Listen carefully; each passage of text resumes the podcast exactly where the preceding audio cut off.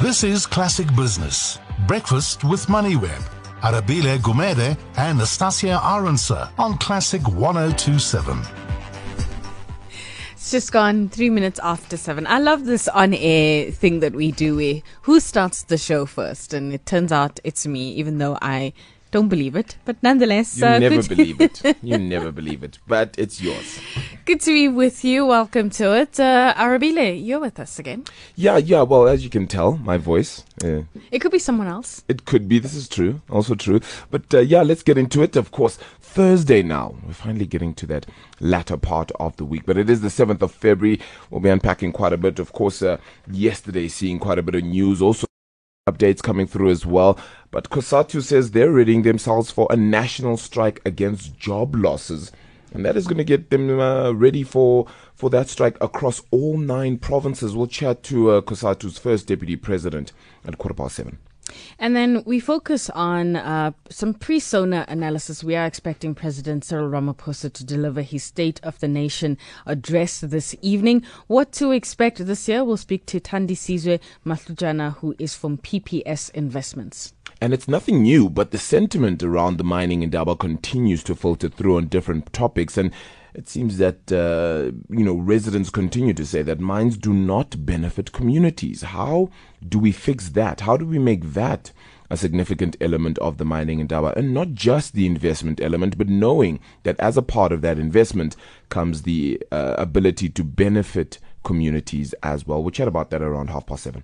And in our cappuccino with the CEO, we uh, have a conversation with uh, FlySafair CEO Elmar Conradie. He's been with the company since 2005, used to be a chartered accountant uh, by training. So we'll find out how he got into the airline industry and also get to know him a little bit better.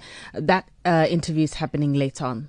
Yep, all that and a whole lot more coming up bet- between now and 8 o'clock. It's your Thursday edition of Classic Business Breakfast with MoneyWeb. This is Classic Business. Breakfast with MoneyWeb. Arabile Gumede and Nastasia Arendse on Classic 1027. The market indicators are brought to you by the FNB Business 48 Hour Cash Accelerator. Get great rates and fast access. Well, taking a look at how the markets performed yesterday, there were broad based gains which lifted the JSE. It pushed higher as well uh, yesterday, while global markets paused just a little bit as investors waited for new catalysts, so new information and new data to move the market. Now, with a number of Asian markets closed as well for that Lunar New Year, activity has been subdued, while in the United States, corporate earnings season does continue as well. The all share gained two thirds of a percent to 54,574 points. Uh, the top 40 also a similar mark higher. Platinum added two and a third of a percent, while industrials were uh, nearly 1% to the good. Focus today, of course, will be on that speech by uh, the President, President Cyril Ramaphosa, the State of the Nation address this evening. It may indeed provide further details on how the government plans to rein in expenditure while also stimulating economic growth. Ramaphosa's speech comes ahead of the budget statement, which is expected as well on February the 20th. 1355, a weakening in South Africa's currency against the US dollar. It's 1539 for a euro, 1752 for a single British pound. Um, the United States was all in red last night. The Dow Jones Industrial just around a tenth of a percent weaker. S&P 500 two tenths of a percent down, with the Nasdaq as well around a third of a percent lower. It was all red as well yesterday out in Europe, while the Shanghai Composite, while the Nikkei rather is also down this morning. That's two thirds of a percent. The Shanghai Composite and Hang Seng both closed, as I said earlier, to for that Lunar New Year celebration. $1,303 a fine ounce, that's the price for gold, while the white metal platinum is at $804.78 a fine ounce, $62.55 a barrel for Brent crude. This is Classic Business. Breakfast with MoneyWeb. Arabile Gumede and Nastasia Arendse on Classic 1027. Eight minutes after seven. Joining us in studio to talk a little bit uh, more in depthly about the markets is Chris Gilmore, who is an independent analyst. Chris, thank you so much for your time this morning. What did you make of yesterday's markets activity? Yeah, well, it's it's a continuation of the same old theme. We're going nowhere slowly. Um, as Arabile said, you know, we got uh, the S&P 500 last night, uh, uh, uh breaking a five-day uh, winning streak. If you look at the market since late December, since the beginning, maybe the beginning of the year, we're, we're up actually quite nicely. And in fact, South Africa, if you look at the South Africa MSCI, it's one of the leading um, markets around the world. So I think, you know, it, it actually, it, although it doesn't seem like it, um, and as I say, we're kind of going nowhere slowly, as measured by the the the, uh, the JSE All Share Index. Other indexes are perhaps going a little bit better. Um, you know, we're, we're, getting some reasonably good figures coming out of some of the mining companies. Um, Sasol is starting to look a, a, little bit better. So, in other words, we're getting some of those commodity stocks uh, starting to look a little bit better. Uh, nothing to get awfully excited mm. about, mind you. But um, relative to what's happening in the South Africa Inc. stocks, uh, it's an awful lot better than those are, generally speaking. On the company side, news that caught your attention, or perhaps even results? Um, well, we got Sappi yesterday, and that was a, a pretty lackluster set of results. Um, I've never been a great fan of this one. Um, you know, it really is very much a sunset type of industry, and I think these results kind of just highlight that. Um, it was a, a, relatively quiet day uh, yesterday. Um, I see that um, Sun International have, um, you know, uh, Mohammed Valli Moosa stepping down as chairman, and Jabu Mabuza is taking over as chairman. Now that's fascinating because you know he used to be the chairman of um, Tsogo Sun. Mm. You know, is currently the chairman of Telkom, and uh, he's the chairman of, of uh, Eskom, obviously. Think, yeah. that's, that's the big one. But um, you know, and, and let's not forget, he's also the chairman of Anheuser-Busch InBev in, in South Africa. So he's got a tremendous background, both in the brewing industry and in the hotel industry. And I think he's going to bring a wealth of experience to um, to Sun International. Right.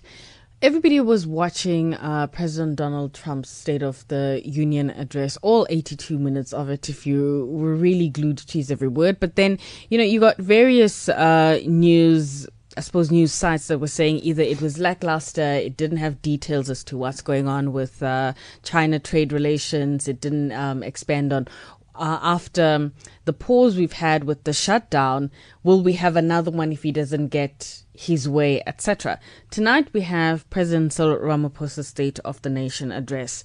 What are you expecting out of that? Okay, let's let's deal with Trump first of all. Um, I, I kind of tend to disagree a bit on that. Um, I think uh, Trump now realizes he's locked in, in, in, a, in a duel to the death almost with Nancy Pelosi, and Pelosi really is a fearsome competitor. And I think he actually put on a reasonable display. Uh, not great. Um, this is not his forte. But, um, you know, he was uh, magnanimous, I think, uh, to, to that, uh, that crowd of women who were all wearing white up in the gallery when they all stood up and, and shouted. And uh, unfortunately, he keeps, keeps on plugging away about this wretched wall on the southern border. I, I, I don't think this is ever, ever going to see the light of day, but never mind. You know, um, are we going to see this uh, the, the, lockdown coming back again? Yes, we probably are, and that's been a feature of many many presidents over the past few decades. Coming to the SONA this evening, um, look. It's only in very recent years that this has been given a, a, moniker, the State of the Nation address. It really is the opening of Parliament, and it's it's it's it's a bit of a, a fancy affair. Everyone gets their best kit on, and um, uh, they try and outdo each other uh, in, in in Parliament. Um, are we going to hear anything of any, any real importance? Well, last year, I think at this point in time, we were all absolutely wowed by Cyril. You know, here was a, an eloquent, mm. highly educated, intelligent leader for the first time in, in, in, in a decade. And, um, you know, but now we actually want to hear something uh, of real meaning. There's got to be some real substance here. And, you know, Arabile and I were talking the other day about um, maybe he's going to, to mention something of real substance when it comes to Eskom. Mm. And, and perhaps we are. Um, goodness knows we need it. We need to hear something um, tangible about how they're going to fix the, the electricity utility. They can't just keep on going to NERSA and asking for 15% and, and going away and getting three or four, because that, that's really uh, roughly, uh, that's, that's what they're worth. Uh, they're not even worth that. Um, they can't just keep on going and milking the consumer. A, a new way ahead has to be forged. And are we going to see that? Are we going to see the kind of um, radical uh, steps that are required for Eskom? Are we going to see um, talk of a uh, splitting into two or three? Are we going to see a partial privatization? If we see that, I think that would be taken incredibly positively. All right. Um, before I let you go, just quickly, Theresa May is going to the European Union to go and sort out her Brexit uh, nightmare or however she views it. I'm sure you're tired of talking about Brexit and Theresa May and everything you know, else. Yeah, I watched Donald Tusk uh, from the European Union yesterday talking about there's a special place in hell for the people who have. Um, Harsh uh, words. o- organised this. Yeah, yeah, he, re- he really didn't care. And Leo Varadkar, the uh, Irish uh, Taoiseach, he um, he kind of said to him under his breath, "You're going to take a, a lot of uh, stick in the in the British press from that." He said, "Yes, I know," but. Um, I think he's sick and tired of. I mean, May is nothing but really a petty bureaucrat, and she's handled this exceptionally badly. Um, I, I think I've been fairly consistent in my criticism of, of, of Prime Minister May over the over the last few months.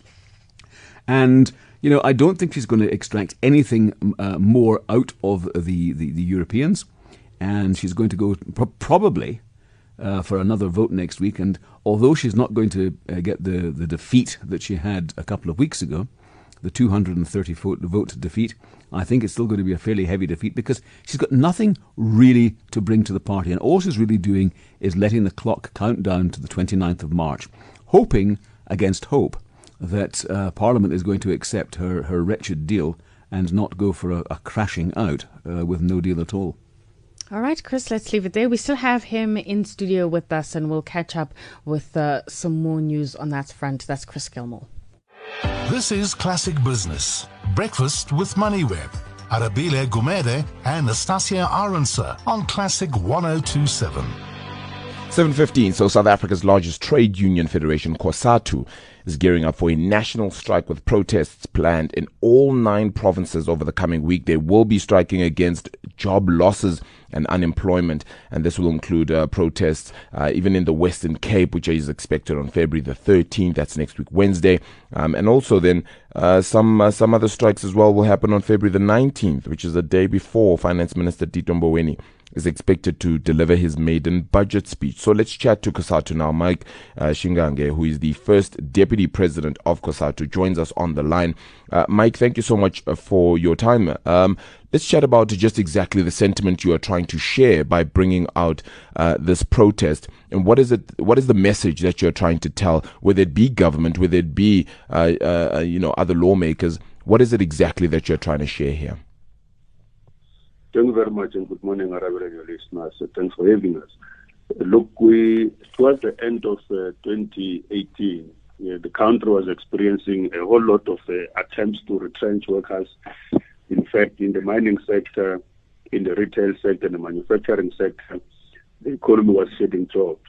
Despite the commitment in the job summit and the investment summit that the president convened, employers continued to threaten uh, retrenchments in state-owned companies like SOE, I mean uh, SABC, SA Express, uh, and so on. It came to the fore that the workers could no longer sit back and watch where they are being butchered uh, with a job bloodbath. So we decided to rise like any other working class in the, in the world to defend our jobs. So what we're trying to communicate is that uh, never we shall uh, stand by and watch uh, the employers uh, continue to hemorrhage the economy by retrenching workers while our in, uh, unemployment stands at 38% and over 10 million people do not have jobs and 17 million depends on welfare states. That's what we are trying to communicate now, even to the to the to the, to the Minister of uh, Finance and to the President Yeah. himself. So, Mike, according to you, then, at, who is to at, who is at blame here? Is it indeed the government? Not only the government. You remember that the private sector in this country has been on investment strike for quite some time. Mm. They've been sitting on trillions of rands without investing in the local economy.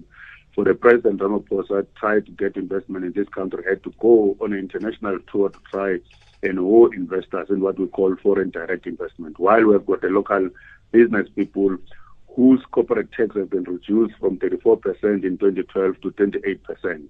But those uh, tax reductions have not resulted in them uh, defending or protecting the jobs that are there It has not resulted in them creating new jobs, but instead has resulted in them maximizing profits and still making sure that workers get lower lower lower uh, salary. Do you understand why that happened though, Mike? Sorry to sorry to interrupt, but do you know why that that was the case where they sat on that money for so long? Do you believe that they at least were justified because policy uncertainty was rife, corruption was rife. They felt that things needed to be sorted out first in order they before they committed long term.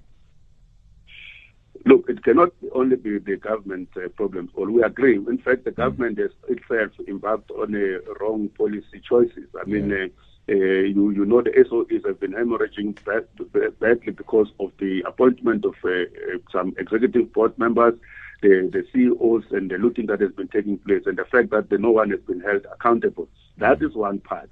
But our view is that when you uh, incorporate and then you you get from government a tax relief it is that tax relief is given in order for you to play your part in growing the economy, mm. in making sure that you create jobs. It's not given to you so that you can maximize and accumulate privately the, the, the profits only yourself and then therefore the economy doesn't grow. The the business in this country has no future if the poor does not have future. Indeed, the corporate yeah. business has no future if the workers don't have future because yeah. You only you only succeed when there's money circulating, when you produce products you must have people who work so that they can have money to buy your product. Mike, let's Therefore, talk solutions then. Let's talk solutions. What do you want business or government right now to do in order to help the process and start creating jobs? What is your solution to this? Look, today we are the president who's going to present a State of the Nation address. We want to hear plans of government. How is it that they are going to move the economic growth from the one the projected one percent to three percent? How is it that the, the, the, job summit and the investment summit commitments are defended and implemented. Uh, so the first and foremost, we're looking for a president that's going to be consistent with what they, presented in the manifesto because currently we do think that the manifesto of the ruling party uh, as has been presented last month has to provide a, a, hope for the future but we want to hear whether the president is going to be consistent the reason why we are having a strike not only on the 13th, but also on the 19th in Cape Town to coincide with the budget speech by the Minister of, of, of, Finance, is to ensure that the budget of the Minister must be the people's driven budget. It must be a budget that responds to the current economic situation that we are in. So that we think, uh, uh, for a starters, is a solution that we are looking for. Mm. All right, Mike, appreciate your time this morning. I certainly hope that the call is heeded uh, and that uh, your solutions are then put forward uh, and uh, are heard indeed. Mike Shingange, who is first deputy president of COSATU, your traffic. Every morning, Arabile Gumede and Nastasia Arendse on Classic Business. Breakfast with MoneyWeb. It's uh, 23 minutes after 7. Before we talk to Thandisizwe uh, Mahlujana, who is from PPS Investments, just news out of Woolworths. Uh, David Thomas, who's the Chief Executive Officer of David Jones, which is the Woolworths Australian subsidiary, has resigned for personal uh, reasons. And news out of there saying that uh, they will be looking for a replacement as soon as possible. But nonetheless, we are expecting the State of the Nation address tonight. And to talk to us about his expectations is uh, Thandisizwe. Thank you so much for your time. So let's look at what are you looking for when you uh, President Cyril Ramaphosa takes to the podium. Um, thanks, Natasha. It's uh, nice to speak. apologies. It's nice to speak to you again. Um, I think that, Natasha, our problems as South Africa are well documented, but I am mostly looking forward to him actually trying to address issues that are being experienced by people on the ground.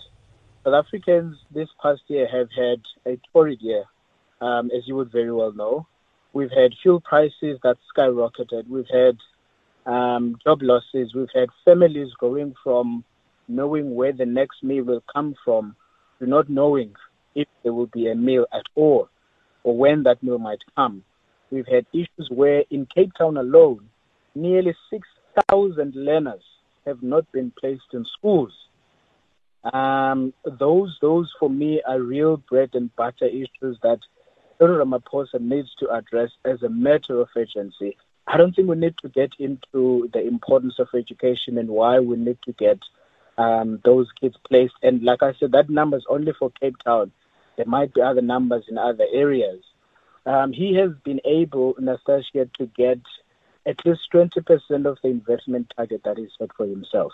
One thing about I like about that number is the word target or putting a target to it. And I think Cyril being a businessman or having been a businessman before, he understands that, you know, businesses succeed because they set targets.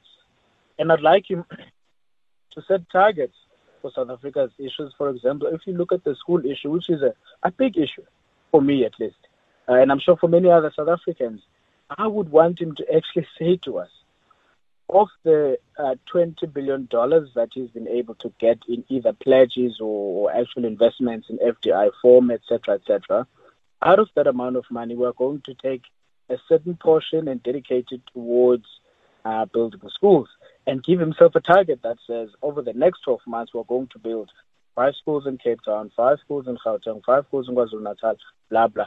I think that's how South Africans can actually hold him to account. Mm. Um, last year, he, he obviously, you know, he did his whole song and dance around Thuma Mina, uh, Cyril Ramaphosa song. I kind of feel like, and it's, it's, it's a little bit um, of a poignant issue, I kind of feel like this year South Africans are singing Oliver Mtukudzi's song, which is Todii. And it says, what shall we do? What shall we do for South Africa to get its growth going?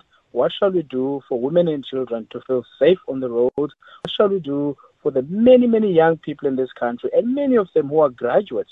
What shall we do for them to get the jobs that they need to, to, to, to you know, to live a prosperous life? Right. The life promised to us over the years. Um, just quickly before I let you go, I mean, so far has he lived up to the promises he made at last year's State of the Nation? Um, that's an interesting question. I think we are a few days away, if not there, uh, to his um, anniversary of having been the president of the country. I think on the whole, he has managed to live up to the expectations. It may not be a 100% record, but I think it's a clean, nice record with good achievements. I do, however, want to say that there are two lanes that he has to toe. There's a state lane that he has to toe, and for him to succeed in towing that lane, there's a political lane that he has to tow. And often that political lane has an impact on whether or how quickly he achieves the state objectives that he has set for himself. And I think the political lane is where he has had troubles. Um, and we can understand why, because politics are not like, well, there are some sort of science, but there's no one plus one in, in politics. You could get five out of one plus one. So I think that's where his troubles have mostly come from, which may have impacted um, him not being able to achieve 100% of the things that he has set out to achieve. And I think that might continue to be um, a huge weight on his shoulders because this year is a political uh, election, obviously. But elections won't stop this year. All the political parties will go on a campaign trail until next year because next year I think we're going to have municipal elections. Mm. So for the next years, it's electioneering. Thandisizwe, thank you so much for your time. That's Thandisizwe Mahlujana, who is from PPS Investments. You can have a look at an article on the Money website that's titled South Africa's Top Priority Ethical Leadership. Uh, also expanding on the fact that without it, investor confidence will not recover. That one written by Patrick Cairns. You can, um, read up a little bit more on uh, some of the promises uh, that President Cyril Ramaphosa has made at the uh, Investing in Africa Mining Indaba that wraps up today in Cape Town, and uh, his encouragement about how South Africa is open for business. But of course, everybody is looking to see as to whether he can continue to stimulate the economy by dealing with the leadership issues and making sure that South Africa is secure and ready to attract uh, investment. But let's have a look at news headlines. Every morning, Arabile Gumede and Nastasia Arendse on Classic Business. Breakfast with MoneyWeb. 79% of those that were interviewed by ActionAid say that there was no benefit from the mines at all, while 8% felt that the mine only brought negative benefits such as sickness, dispossession, and damages.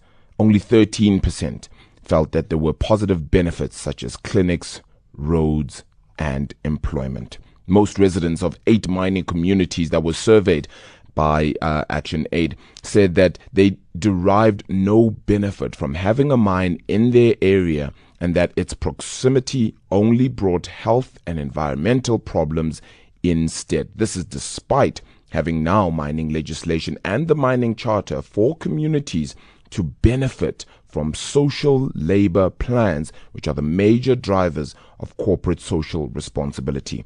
Why is this not happening? Fatima Vally, Mining and Extractives Project Manager at Action Aid South Africa, joins us on the line. Fatima, appreciate your time this morning. The sentiment here is very clear that despite the legislation, this is still not happening from those corporates.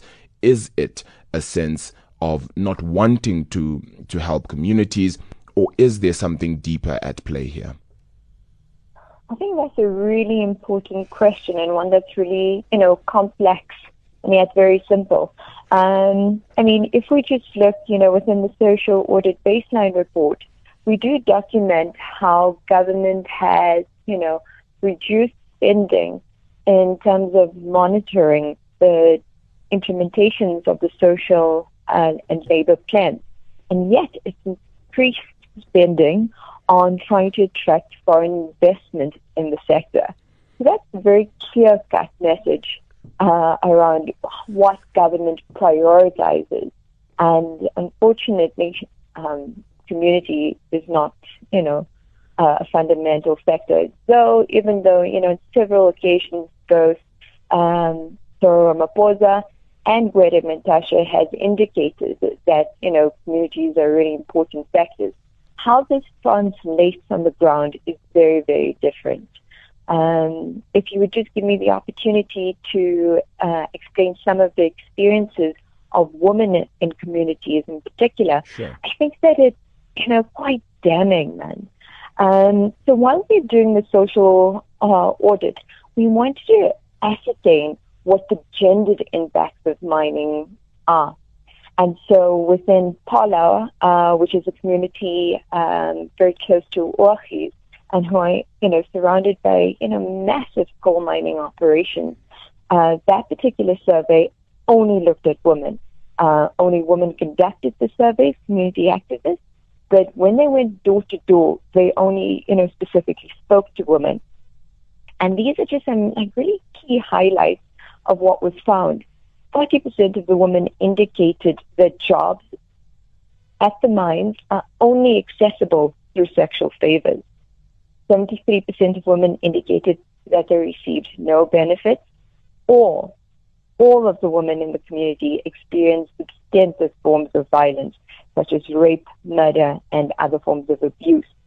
Now, of that, 85% of women linked the increase in violence to the development of mining in the area. That, you know, in a country where you have such high levels of gender based violence, um, you know, that's quite stark. And, you know, earlier you mentioned uh, the MPRDA, the Minerals and Petroleum Resources Development Act, and uh, the Mining Charter.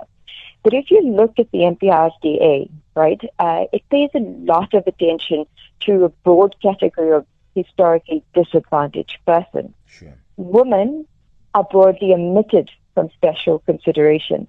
Now, if we look at, you know, the fact that there's general agreement within government and civil society that women are generally and specifically oppressed and discriminated against in this country, uh, and you take, you know, there's very serious omission within a, a legislation specifically dealing with the sector that is dominantly framed, um, you know, by patriarchy, exploitiveness, and has historically entrenched unequal social and economic relations. This is quite problematic. Yeah. I mean, mining mining charter three doesn't even really make re- you know any reference to gender, and specifically with reference to women and girls. Are we at least getting to a point where we can have that conversation. I know, as you said, Mining Charter 3 doesn't necessarily even mention, for example, women and the effect thereof as well.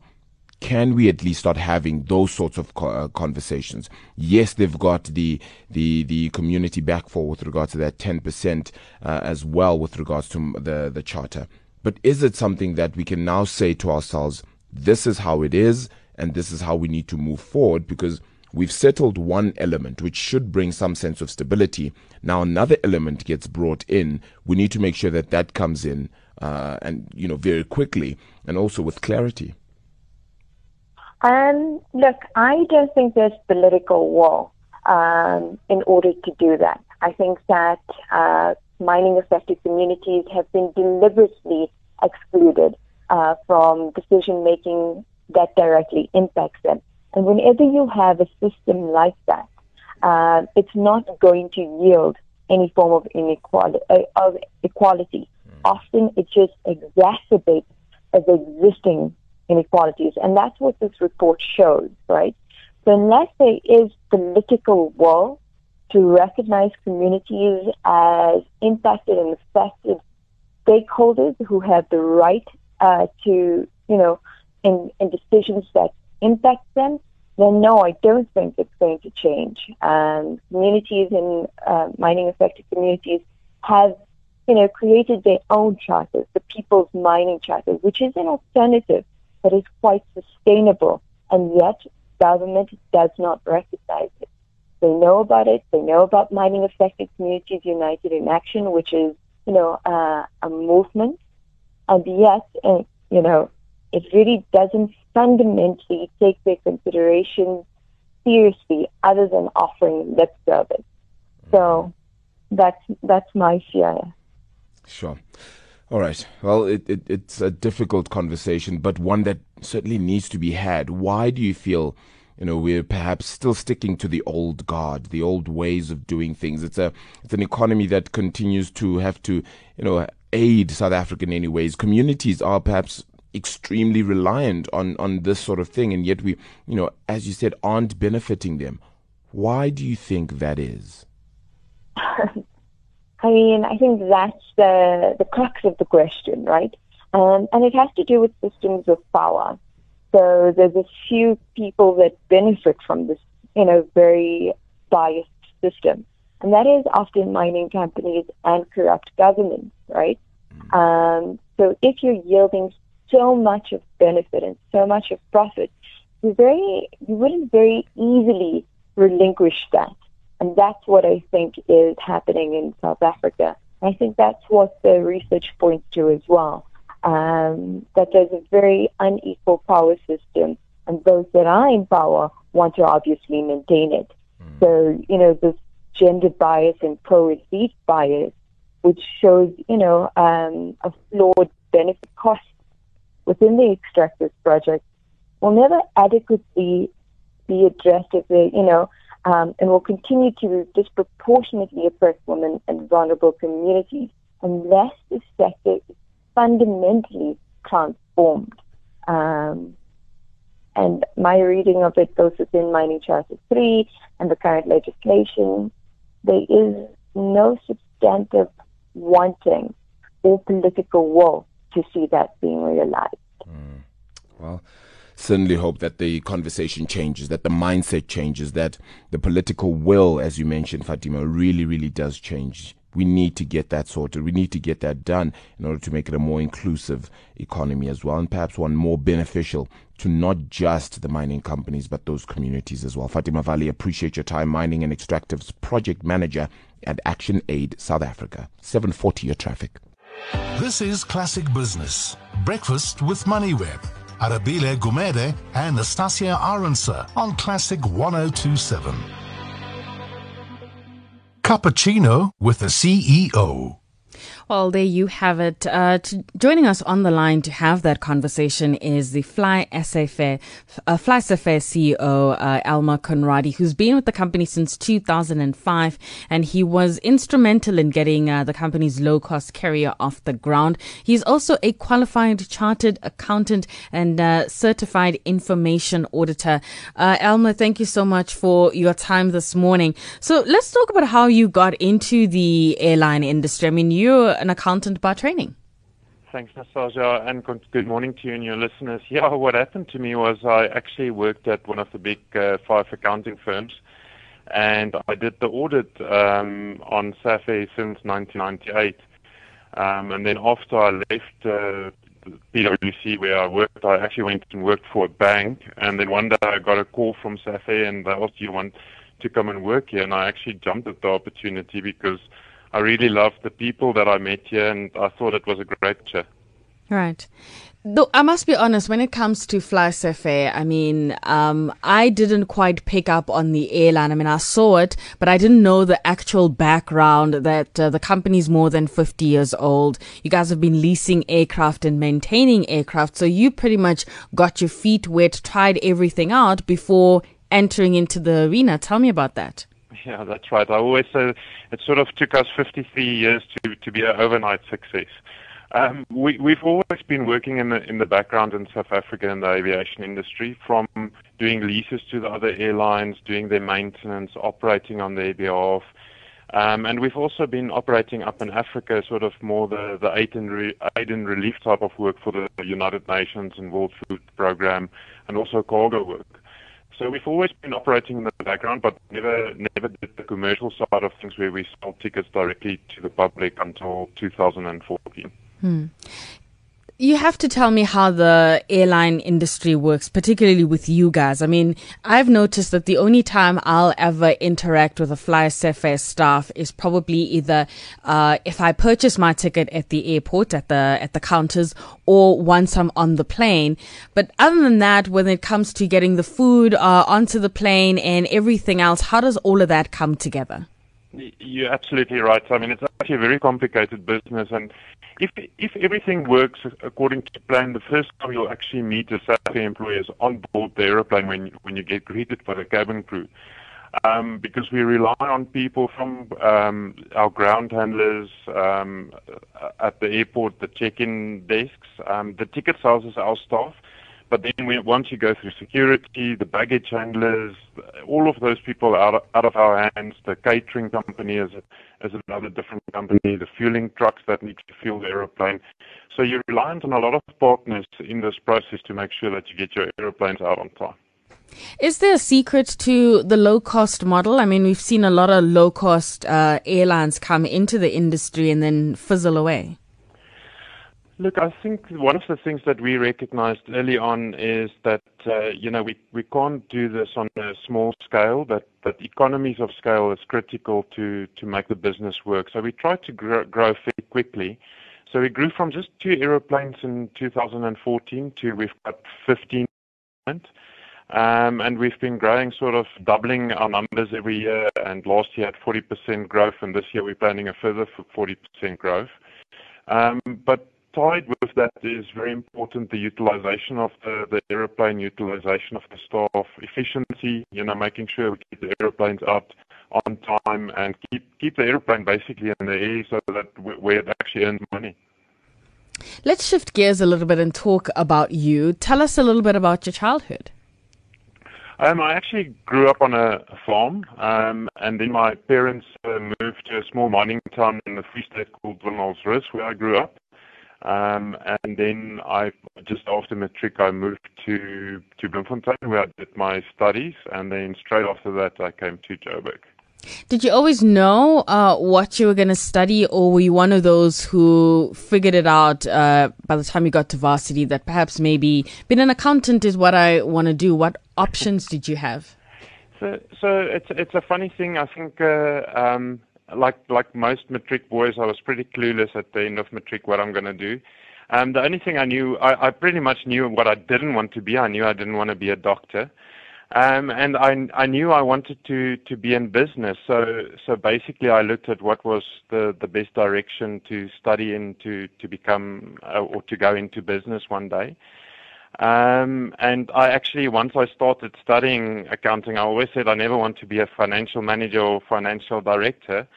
And that's actually exactly where I ended up before I became CEO. And I actually enjoyed it a lot. Um, it was actually great being involved in the business, getting to know the business. Um, I really enjoyed it. Mm. Let's talk about your com- career moves, because I know at some point you uh, you were at Macquarie Bank yes. and you worked in uh, project finance. When you make the next decision to go to the next company or the next avenue uh, career wise, what factors do you take into consideration when you make that choice?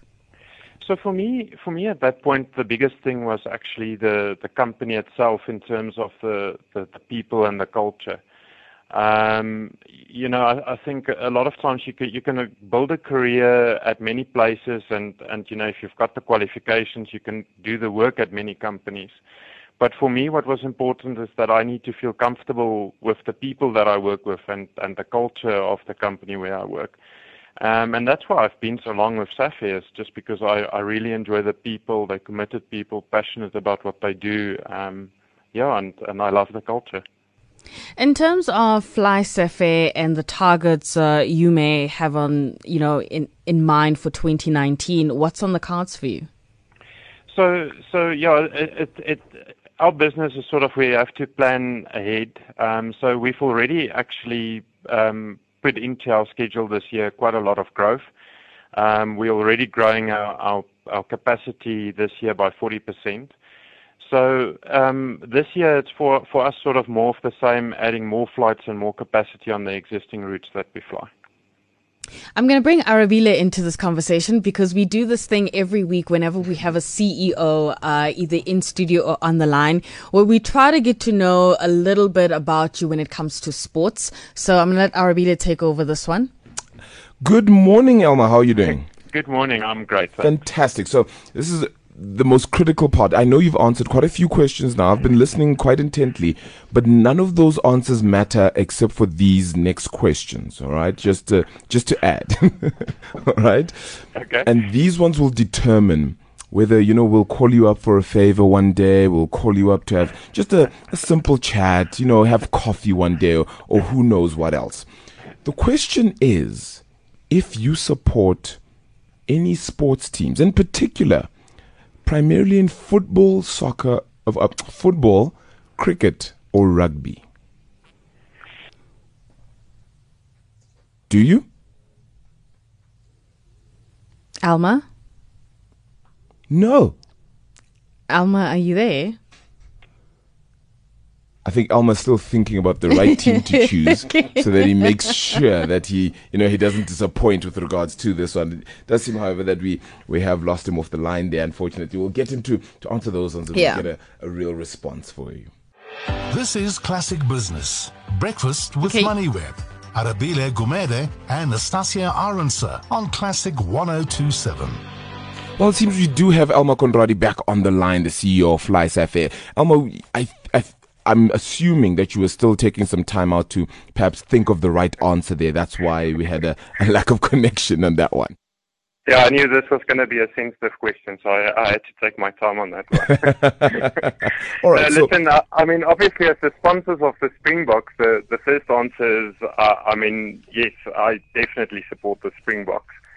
Um, and then secondly, I pretty much support any team that plays against Australia or New Zealand. oh, which is primarily South Africa, but yes. yeah, and then and then I, I'm pretty a pretty loyal guy. So because I grew up in the Free State, I still support the the Free State rugby team. I can't fight although- that.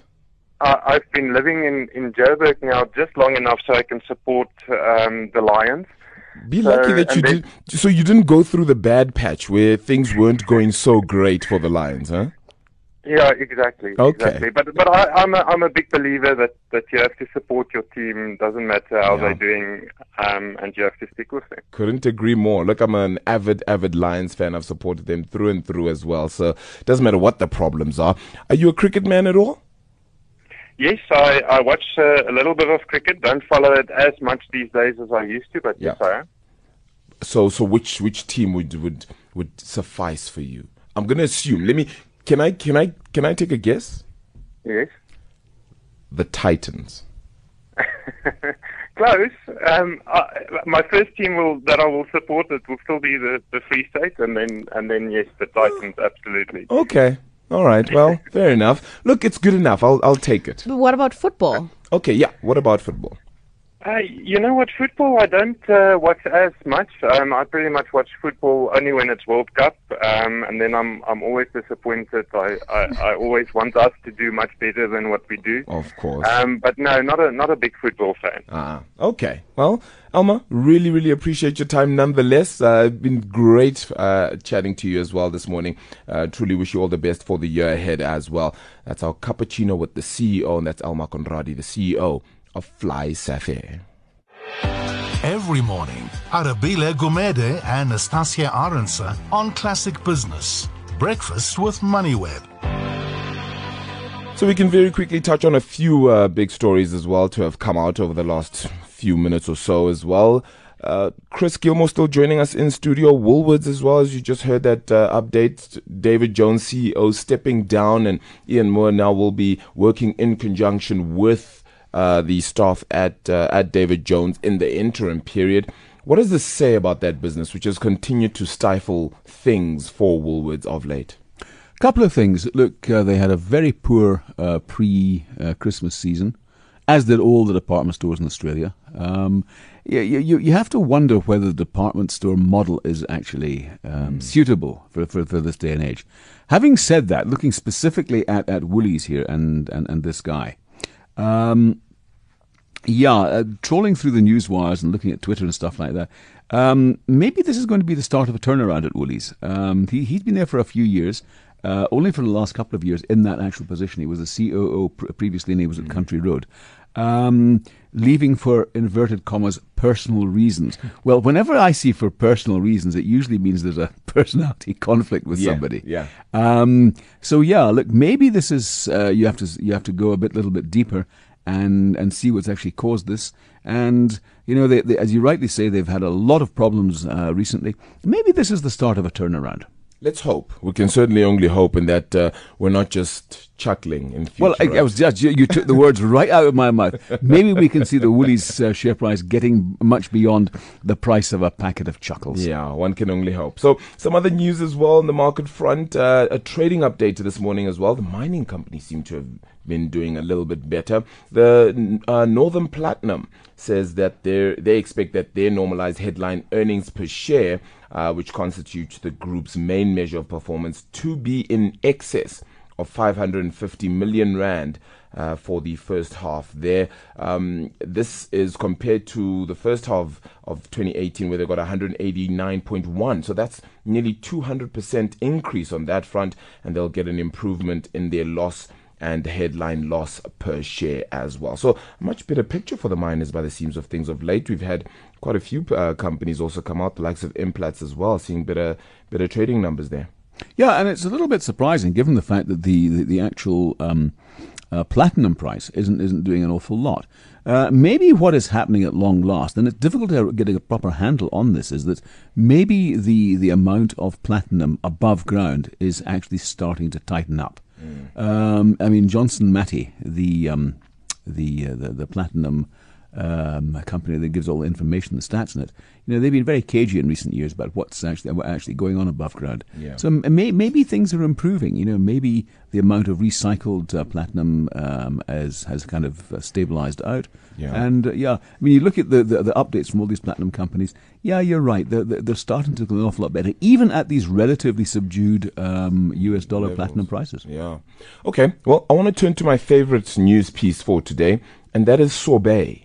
Mm. Sorbet seems to have uh, had its founder now depart from the business. The franchise beauty salon chain, however, says it will not be affected by the sudden departure uh, of the founder. He is, of course, a serial entrepreneur who founded Sorbet after letting go of his, uh, uh, you know, after selling Supermart, which is now called uh, Jetmart, actually, the clothing chain, and he sold that off to Edcon.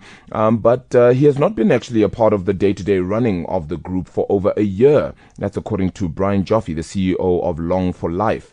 Now, of course, Long for Life is the investment firm which bought Sorbet uh, and now comprises of around 207 stores, and they bought this out in May 2017. So the current CEO, Rudy Rudolph, has been in charge for the past few years, and it, uh, no distinct worry uh, for this. However, Sorbet UK had five stores, and those did, however, or are closing down. Uh, but they say that that has no influence on the local uh, sorbet. Of course, remember that sorbet UK actually got their licensing from sorbet in South Africa. Uh, so it was very interesting, interesting, the reasoning behind the closing down. Yes, it was a tough trading environment, mm. but he mm. also remarked that it was the different work ethic and the inferior beauty therapist training. So we got to count ourselves lucky that on the ground here in SA, we've got some excellent uh, sorbet therapists. When I go to sorbet, man, I'm going to say thank you a little bit more this time around. very quickly as well, Apple says on Tuesday that uh, its retail chief, Angela Hendricks, uh, I'm not sure if I'm actually pronouncing pronouncing that properly, will leave the company in April after five years on the job. This is the third departure of a retail head brought in from outside the company, and this comes, of course, at the back of those iPhone sales continuing to slump. So Apple continuing to struggle just a bit. So we get to the best part of the show. We say goodbye, but Chris Gilmour gets to tell us what the time is. No pressure, Chris. Everybody else has uh, perhaps struggled and croaked it through, but we'll see how you do. Goodbye from myself and Tash, and we'll do this again tomorrow. Yeah, goodbye. It's 8 o'clock.